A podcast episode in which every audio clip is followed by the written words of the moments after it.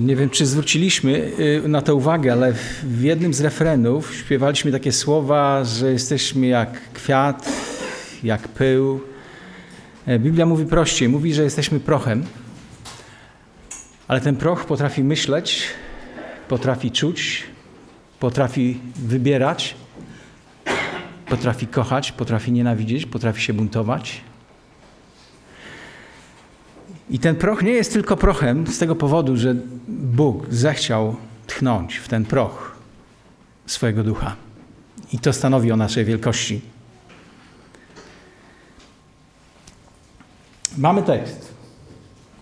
Nikt go nie musi szukać, jest tutaj wypisany. Kto uwierzy i ochrzci się, będzie zbawiony. W takim dłuższym cytacie brzmi: Idźcie do najdalszych zakątków świata i głoście tam dobrą nowinę wszystkim bez wyjątku. Kto uwierzy i zostanie ochrzczony, będzie zbawiony, a kto nie uwierzy, będzie potępiony. Jedną z rzeczy, którą Jezus uczy nas, mówiąc do nas te słowa, to pokazuje, jak ważnym jest chrzest. Ale żyjąc w kraju, gdzie ponad 90% społeczeństwa zostało ochrzczonych, ciągle mamy przepełnione zakłady karne. Nienarodzone dzieci tracą życie w wyniku jakiejś takiej turystyki aborcyjnej. Setki tysięcy ludzi każdego dnia w moim, Twoim kraju jest pijanych albo pod wpływem narkotyków. Dlaczego tak się dzieje? Gdzie znajduje się sedno problemu? Ludzie zostali ochrzczeni.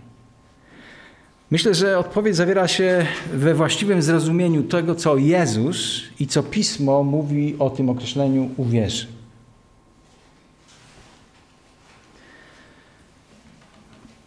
Człowiek mówi o sobie, że wierzy, większość ludzi mówi o sobie, że wierzy, ale co to znaczy? Tak naprawdę bez wiary nie da się żyć. Nawet jak idziesz do sklepu i kupujesz kilogram wołowiny, to wierzysz, że uda ci się zrobić z tego dobre kotlety, tak? Tak naprawdę tutaj siedzimy i każdy z nas tutaj pokazuje swoją wiarę, bo nikt nie sprawdził tego, jak solidnie został wykonany ten sufit, który jest nad nami, a dość poważnie i ciężko wygląda. Siadłeś na krzesło i nikt z nas nie wypróbował, czy ono jest zdolne utrzymać twój ciężar. Nie da się żyć bez wiary. Ale co to znaczy, że wierzę? Niektórzy mówią, że wierzyć to znaczy uznać, że rzeczy fałszywe są prawdziwe. I teraz im bardziej jest niewiarygodna rzecz, to tym bardziej muszę się wytężyć, zbudzić swoją wiarę, żebym w to uwierzył. Czyli dla kogoś wiara to wierzenie, że rzeczy nieprawdziwe są prawdziwe. Niektórzy tak myślą o wierze. Inni uważają, że wiara to jest intelektualna zgoda, akceptacja tego, jak postrzegam rzeczywistość. Wierzę, bo chcę mieć podstawę odnośnie mojego rozumienia i postrzegania rzeczywistości świata. Tylko myślę, że to ma dużo bardziej do czynienia ze światopoglądem niż z wiarą. Część ludzi mówi o sobie, że wierzy, no bo uznaje fakt istnienia Boga. Wierzę, dlaczego? Bo uznaje ten fakt, że istnieje Pan Bóg. Ale czy to jest wiara, o której mówi Jezus? Czy taka wiara naprawdę cokolwiek zmienia w życiu? Apostoł Jakub w swoim liście pisze tak, i ja zacytuję: Wierzysz, że Bóg jest jeden? Pięknie. Demony również wierzą i drżą. Może być tak, że Twoja wiara jest gorsza od wiary demonów, bo one nie tylko mają świadomość, że jest Bóg, wiedzą, że jest jeden i jeszcze przed nim drżą. A często jest tak, że Ty w ogóle nie masz szacunku i respektu dla Boga. Pomimo tego, że wierzysz, uznajesz ten fakt Jego istnienia. Czyli może się zdarzyć tak, że możesz mieć wiarę gorszą od wiary demonów. Część ludzi myśli o sobie, że mają wiarę, bo gdy są problemy, nieszczęścia, choroby, niebezpieczeństwo, niepewność, to w takich chwilach zwracają się i szukają Boga. Więc mówią, że wierzą. Jeszcze inni mylą, znaczy mówią, że wierzą, ale tak naprawdę e, mylą wiarę z, z denominacją, wyznaniem chrześcijańskim. Jeszcze inni myślą o sobie, że mają wiarę, no bo chodzą do kościoła, spełniają obrzędy kościelne, mam w domu Biblię i nawet do niej zaglądam. Więc to jest świadectwem tego, że wierzę. A jaka jest biblijna koncepcja wiary? Tej wiary, która rzeczywiście zmienia rzeczywistość człowieka, jest zbawiającą wiarą. Chodzi o tę wiarę. Jaka to jest wiara? Dzięki której człowiek będzie zbawiony. Żeby znaleźć odpowiedź na to pytanie, chcę zadać nam pytanie. Dlaczego spodziewasz się, że będziesz w niebie? Dlaczego w ogóle się spodziewasz, że będziesz w niebie? Co jest Twoją nadzieją na to, że niebo będzie dla Ciebie otwarte? Że będziesz częścią tej rzeczywistości?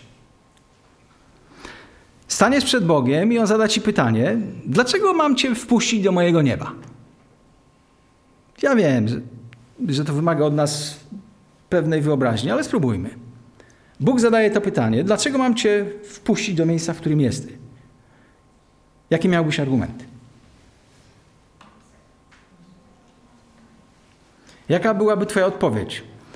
No Boże, wierzę w Ciebie, chodziłem do kościoła, nikogo nie zabiłem, e, przestrzegałem skrupulatnie obrzędów religijnych, miałem Pismo Święte i nawet do niego zaglądałem. Wspierałem akcje dobroczynne, od lat dawałem pieniądze na Wielką Orkiestrę Świątecznej Pomocy. E, wsparłem projekt w Afryce, tak, budowy studni dla ubogiej ludności. E, od lat wspieram, co roku wspieram akcję Szlachetną Paczkę. Jestem wolontariuszem w hospicjum, daję pieniądze na tacę w kościele. Ale gdy tak myślisz, to chcę, żebyś coś zauważył. Chodzę do kościoła, nikogo nie zabiłem, czytam pismo, wspieram, daję, jestem wolontariuszem. Ciągle mówisz i liczysz na kogo? Kto daje? Kto przestrzega? Kto czyni? Kto pomaga? No ty. W kogo wierzysz?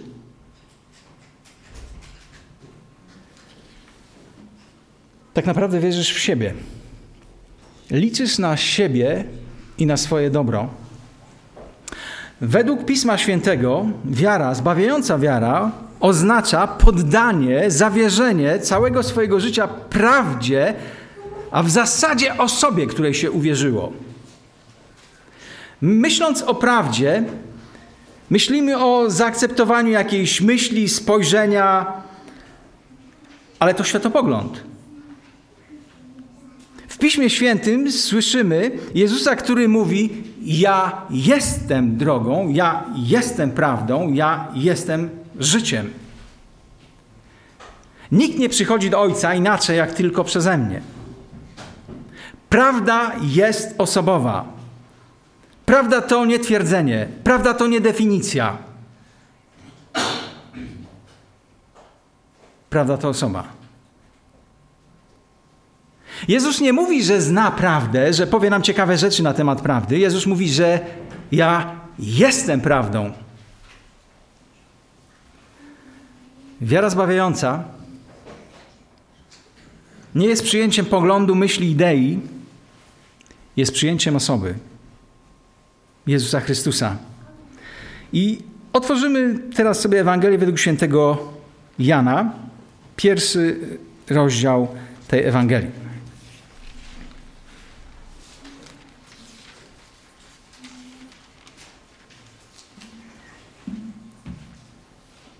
Przeczytamy dłuższy fragment od pierwszego do czternastego wersetu, ale zanim to zrobimy, taka jedna uwaga, ten tekst, jak przeczytacie, jak znamy ten tekst, on bardzo często używa takiego określenia słowo, słowo, słowo. Kilkanaście razy w tych 14 wersetach jest to słowo wymienione. I zacznijmy od 14 wersetu. Cytuję: Słowo zatem stało się ciałem, pełne łaski i prawdy, zamieszkało wśród nas i zobaczyliśmy Jego chwałę, chwałę jako jedynego zrodzonego, który pochodzi od Ojca.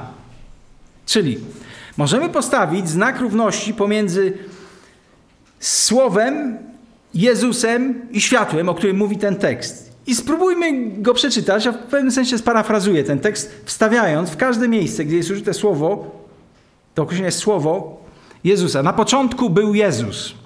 Jezus był u Boga i Bogiem był Jezus. On był na początku u Boga. Wszystko dzięki Jezusowi się stało z tego, co istnieje, i nic nie stało się bez Jezusa.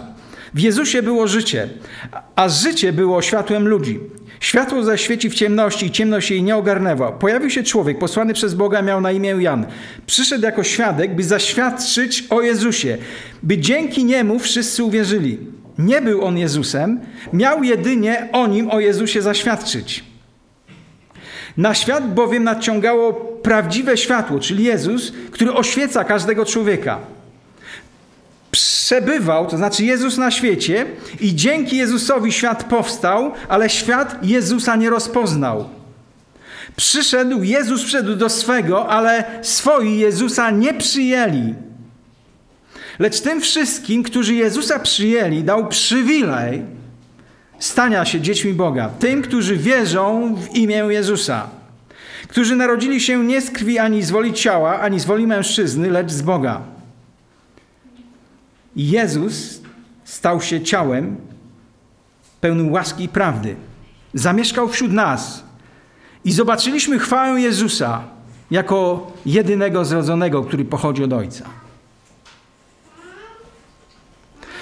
O jakich osobach lub grupach osób mówią te teksty, a głównie od 10 do 12? Mówią, te tekst, ten tekst mówi, te wersety o tym, że przyszedł do swoich, do, czyli jest jakaś grupa ludzi, do których on przyszedł i, tak na, i część z tych ludzi go przyjęła, a część go nie przyjęła. Czyli jest taka rzecz, żyjemy w takiej rzeczywistości, że część ludzi zaakceptowało, część nie akceptuje Jezusa. Do swoich przyszedł. Tu możemy myśleć, że przede wszystkim przyszedł do Izraela, ale również przyszedł do człowieka jako Bożego stworzenia. I jak patrzę, jak myślę o Jezusie, to na przykład jedna z pierwszych, jeden z pierwszych obrazów, który przychodzi mi do głowy, to na przykład myślę, jak już zaczął swoją publiczną służbę, jest na weselu. Widzi potrzebę tych ludzi. Dokonuje swojego pierwszego cudu. Potrafi być z ludźmi, cieszy się ich obecnością. Bierze udział w ich życiu. A potem widzę go gdzieś, jak idzie drogą, jak rozmawia z ludźmi, jak rozmawia z uczniami. Widzę go nad morzem, gdy stoi i naucza potężny tłum ludzi, który jest przed nim. Widzę, jak wsiada do łodzi. I jest z dwunastoma w ten czas, gdy jest im trudno, gdy jest niebezpiecznie, gdy jest blisko tego, że, że zatoną. Widzę go z dziećmi, które przychodzą i siadają na, na jego kolanach, które lgną do niego. To taki Jezus. Widzę go na uczcie z, takim, z takimi ludźmi, wśród których takie elity społeczne nie mają nic wspólnego. Widzę tam Jezusa. Pomyślmy o tych scenach. Jezus nie jest klasztornym pustelnikiem, ani nie jest też jakimś filozofem wyobcowanym ze społeczeństwa. Dziesiąty werset mówi o nim, że na świecie był. Co to oznacza?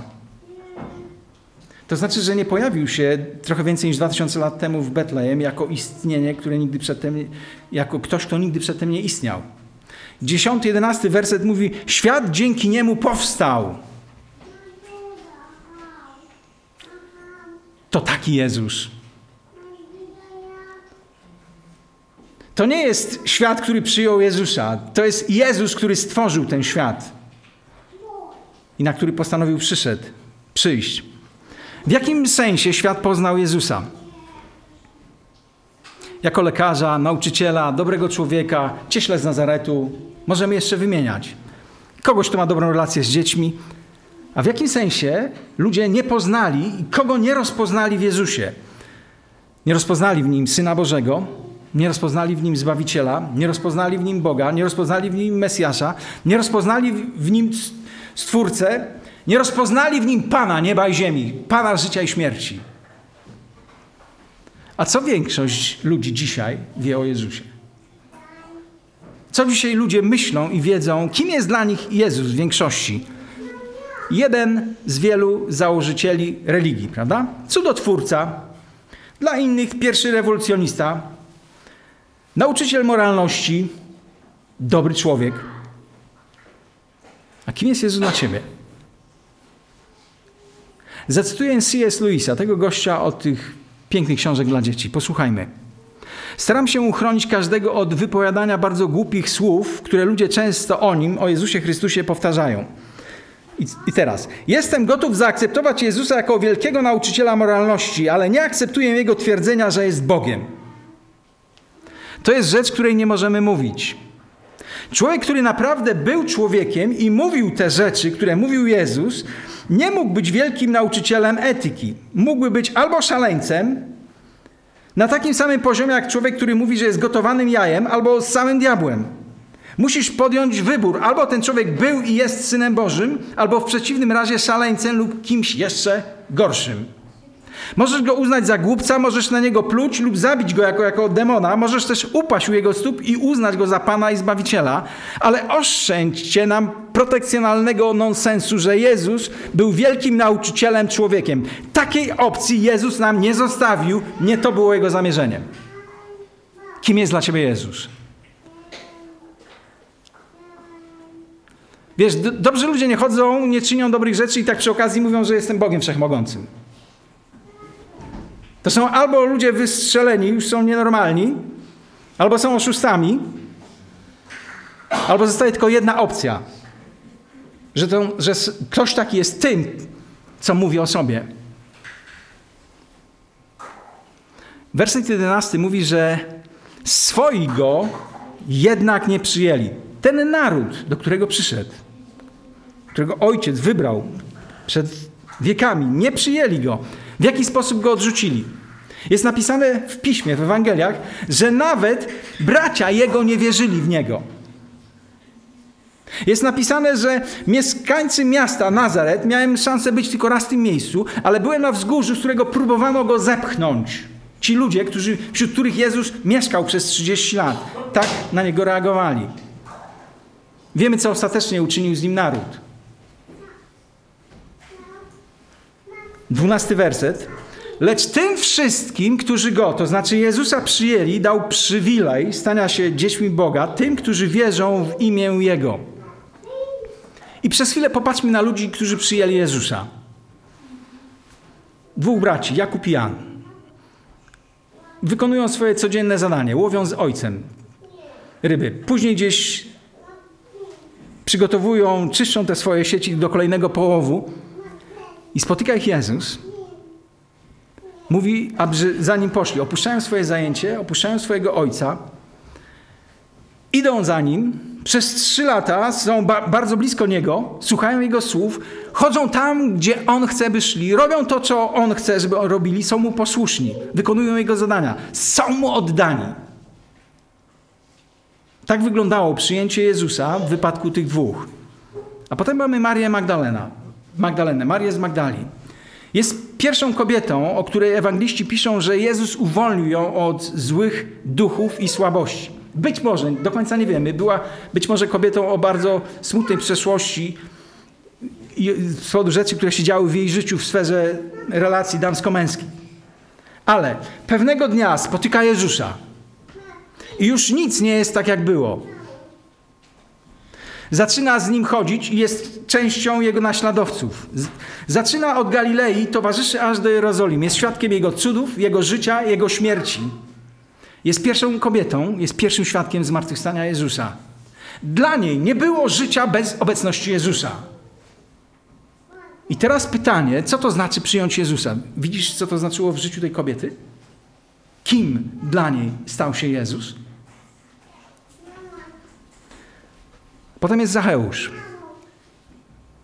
Taki kolaborant, który pracuje z okupantem i zbiera pieniądze na jego rzecz. Znienawidzony przez cały naród. Pewnego dnia chciał tylko jednej rzeczy. Chciał z daleka zobaczyć Jezusa.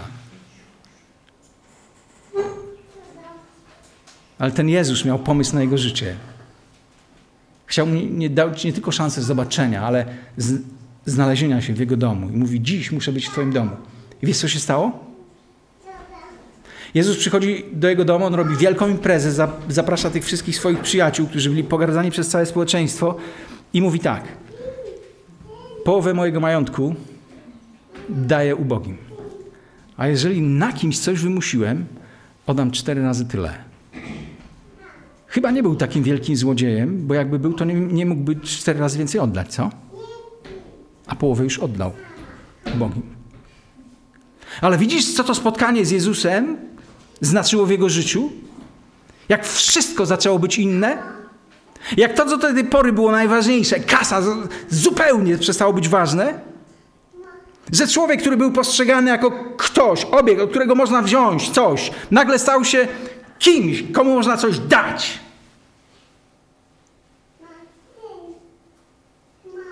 Przyjął Jezusa. Dwunasty werset mówi o przyjęciu, uwierzeniu w Jezusa.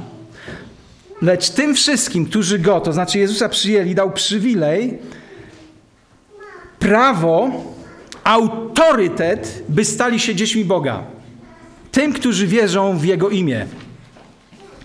Zwróćmy uwagę na związek istniejący pomiędzy uwierzeniem w Pana Jezusa a przyjęciem Go. I jak czytamy ten dwunasty werset, myślę, że nie jest żadnym nadużyciem, jest to rzeczą logiczną, lecz tym wszystkim, którzy go przyjęli, dał przywilej stania się dziećmi Boga, tym, którzy wierzą w imię Jego. Czyli możemy postawić znak równości pomiędzy przyjąć Jezusa równa się uwierzyć w Jezusa, uwierzyć Jezusowi. Zgadza się? Nie naciągam tekstu? Pozwala ten tekst na takie jego rozumienie. Czyli ten tekst stawia znak równości pomiędzy uwierzeniem a przyjęciem Jezusa. Jest potężna różnica pomiędzy przyjęciem gościa do domu, a przyjęciem jak, jakiegoś przedmiotu. Nie możesz potraktować gościa, który przychodzi do twojego domu, jak, jak przedmiot, prawda? To i to, te, te, te, ten przedmiot i tego gościa przyjmujesz, ale to przyjęcie jest zupełnie różne, prawda? Pomyśl, gdyby się tak wydarzyło, że stanąłbyś przed szansą przyjęcia króla, królowej. Rozumiem, że dyktowałbyś warunki, tak? Nie. Skonsultowałbyś się z jego, że tak powiem, świtą, z jego ludźmi, którzy pracują, są na jego dworze i on ustaliłby warunki swojego przybycia. To nie jest jedna rzecz pewna. Z całą pewnością nie ty byś dyktował warunki jego przybycia. Wiesz, Jezus to najpotężniejszy król. I on określa warunki tego spotkania.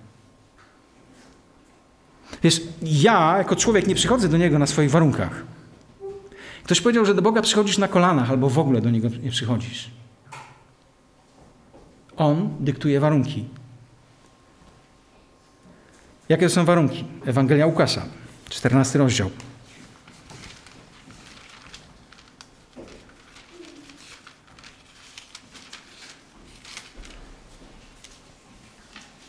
Dwudziesty piąty, siódmy werset i trzydziesty trzeci. Ewangelia Łukasza, 14 rozdział, 25-27. Gdy szły za niewielkie tłumy, obrócił się i skierował do nich te słowa. Jeśli ktoś przychodzi do mnie, a nie, a nie ceni mnie bardziej niż swego ojca i matkę, żonę i dzieci, braci i siostry, a także bardziej niż swoją duszę, nie może być moim uczniem. Kto idzie za mną, a nie dźwiga swojego krzyża, nie może być moim uczniem. I 33. Tak więc nikt z Was, kto nie zostawia wszystkiego, co do niego należy, nie może być moim uczniem. Piłka jest krótka.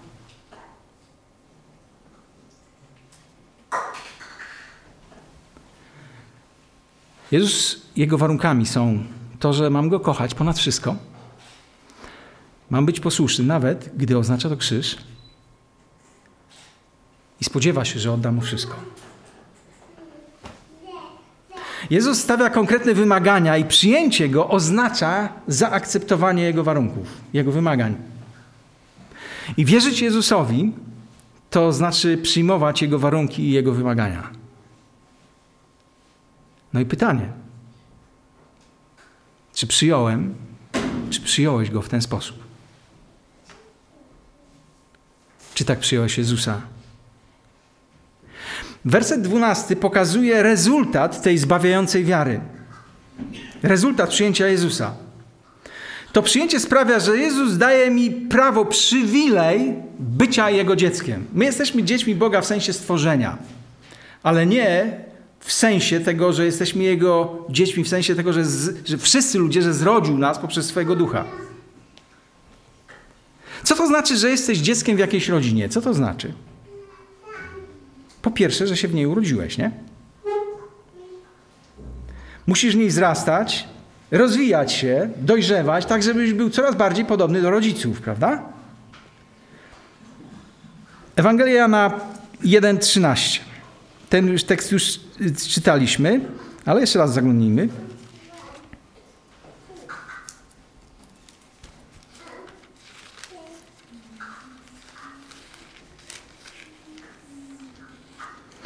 Którzy narodzili się nie z krwi, to mówi o tych, którzy przyjęli Jezusa, którzy narodzili się nie z krwi, ani z woli ciała, ani z woli mężczyzny, lecz z Boga.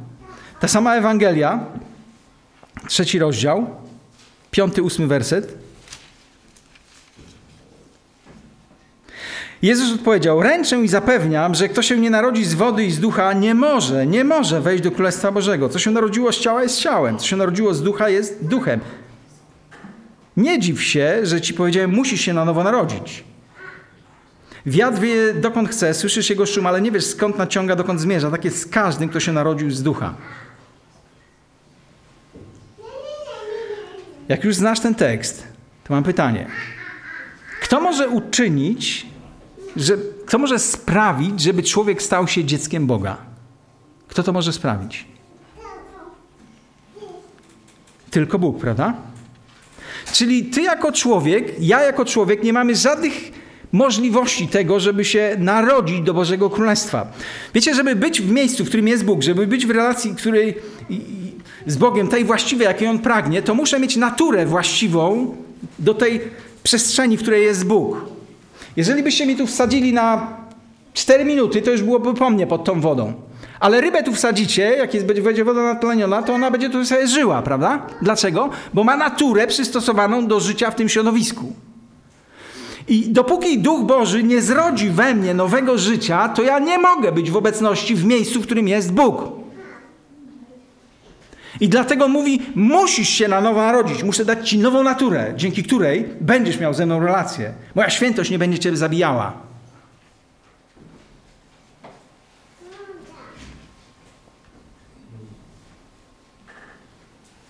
Nowe narodzenie i moja przemiana jest dziełem Boga.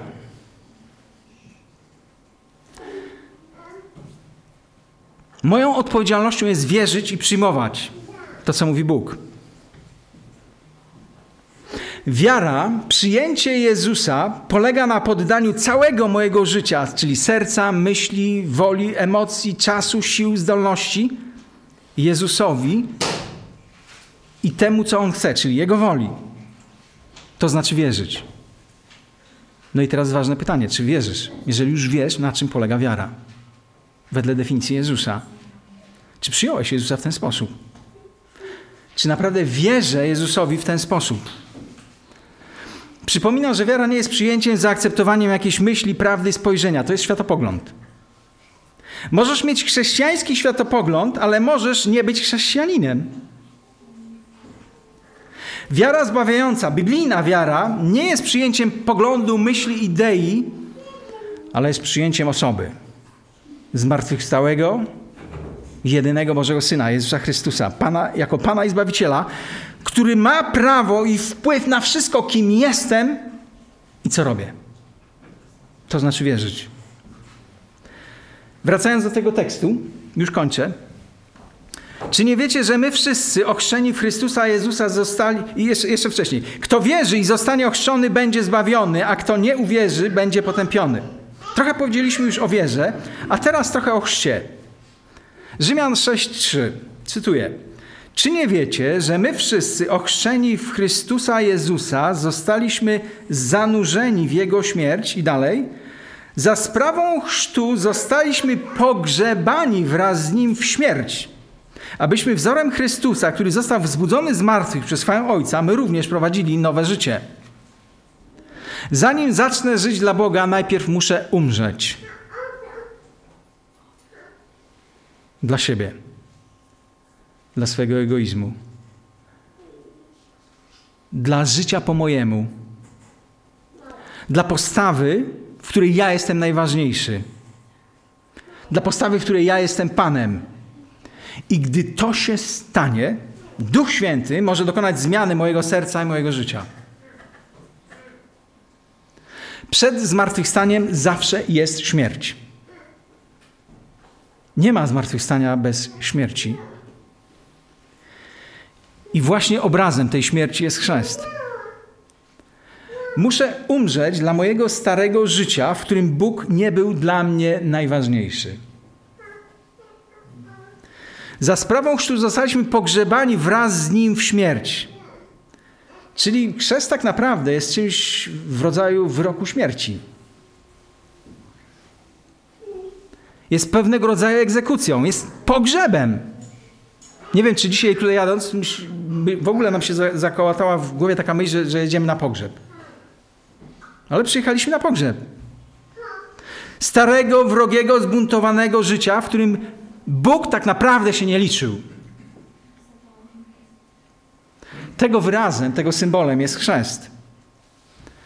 Z natury jesteśmy ludźmi, którzy nie chcą należeć do Pana Boga. Wiesz, do kogo chcemy należeć? Do siebie samych.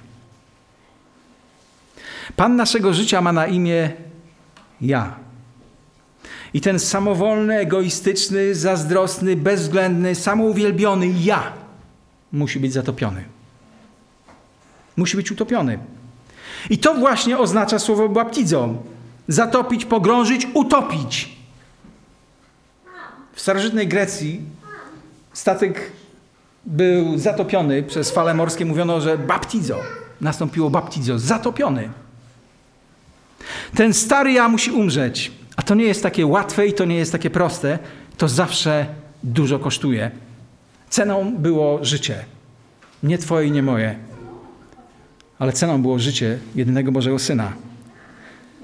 Aby była szansa przebaczenia i wyrwania ze mnie tego egoizmu, tej postawy ja Pan.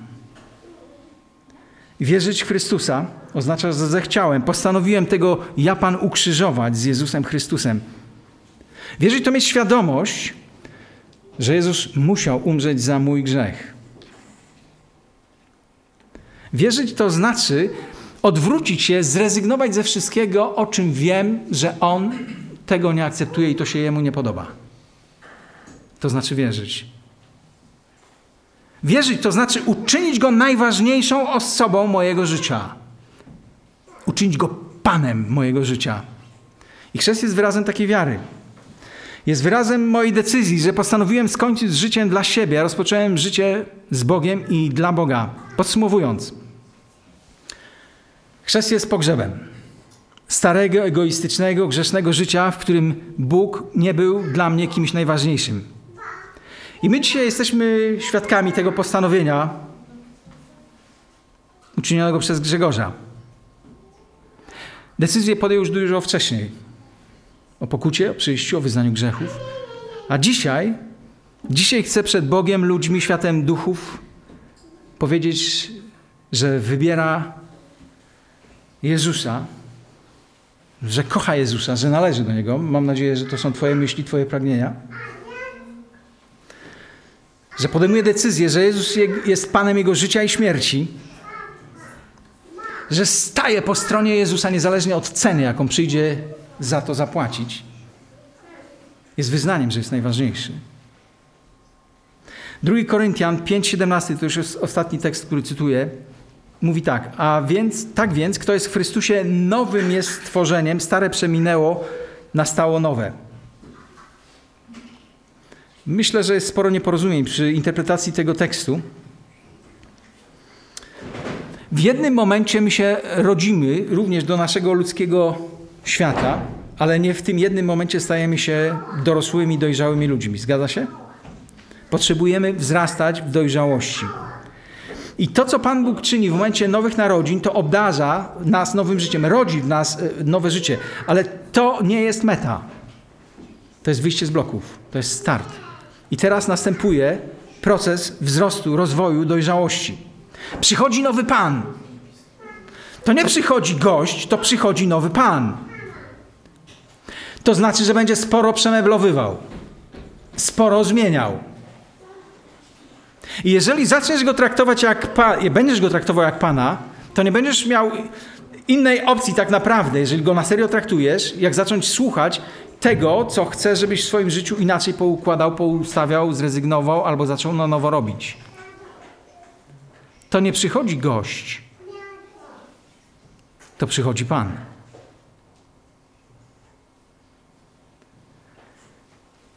Duch Święty zaczyna swoją robotę. Nie tylko daje to nowe życie, ale zaczyna je kształtować. A to nie zawsze będzie lekko. To nie jest lekko.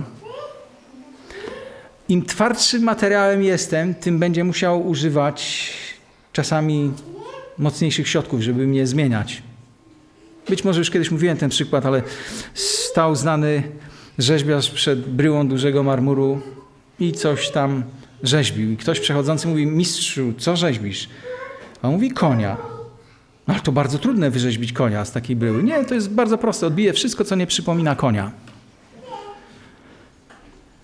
I wiesz, Jezus zaczyna odbijać w życiu chrześcijanina to wszystko, co nie przypomina Jego. A im twardszy materiał, tym solidniejszy młotek i mocniejsze dłuto. Ale ten rzeźbiarz jest dżentelmenem. Niczego nie będzie robił na siłę. Będzie czekał na ciebie i na mnie do takich chwil, gdy zaczniesz mu na to pozwalać. I pamiętaj, że to dłuto i ten młot, który on trzyma, to są, to są ręce mistrza. On nie skrzywdzi. On się nie pomyli.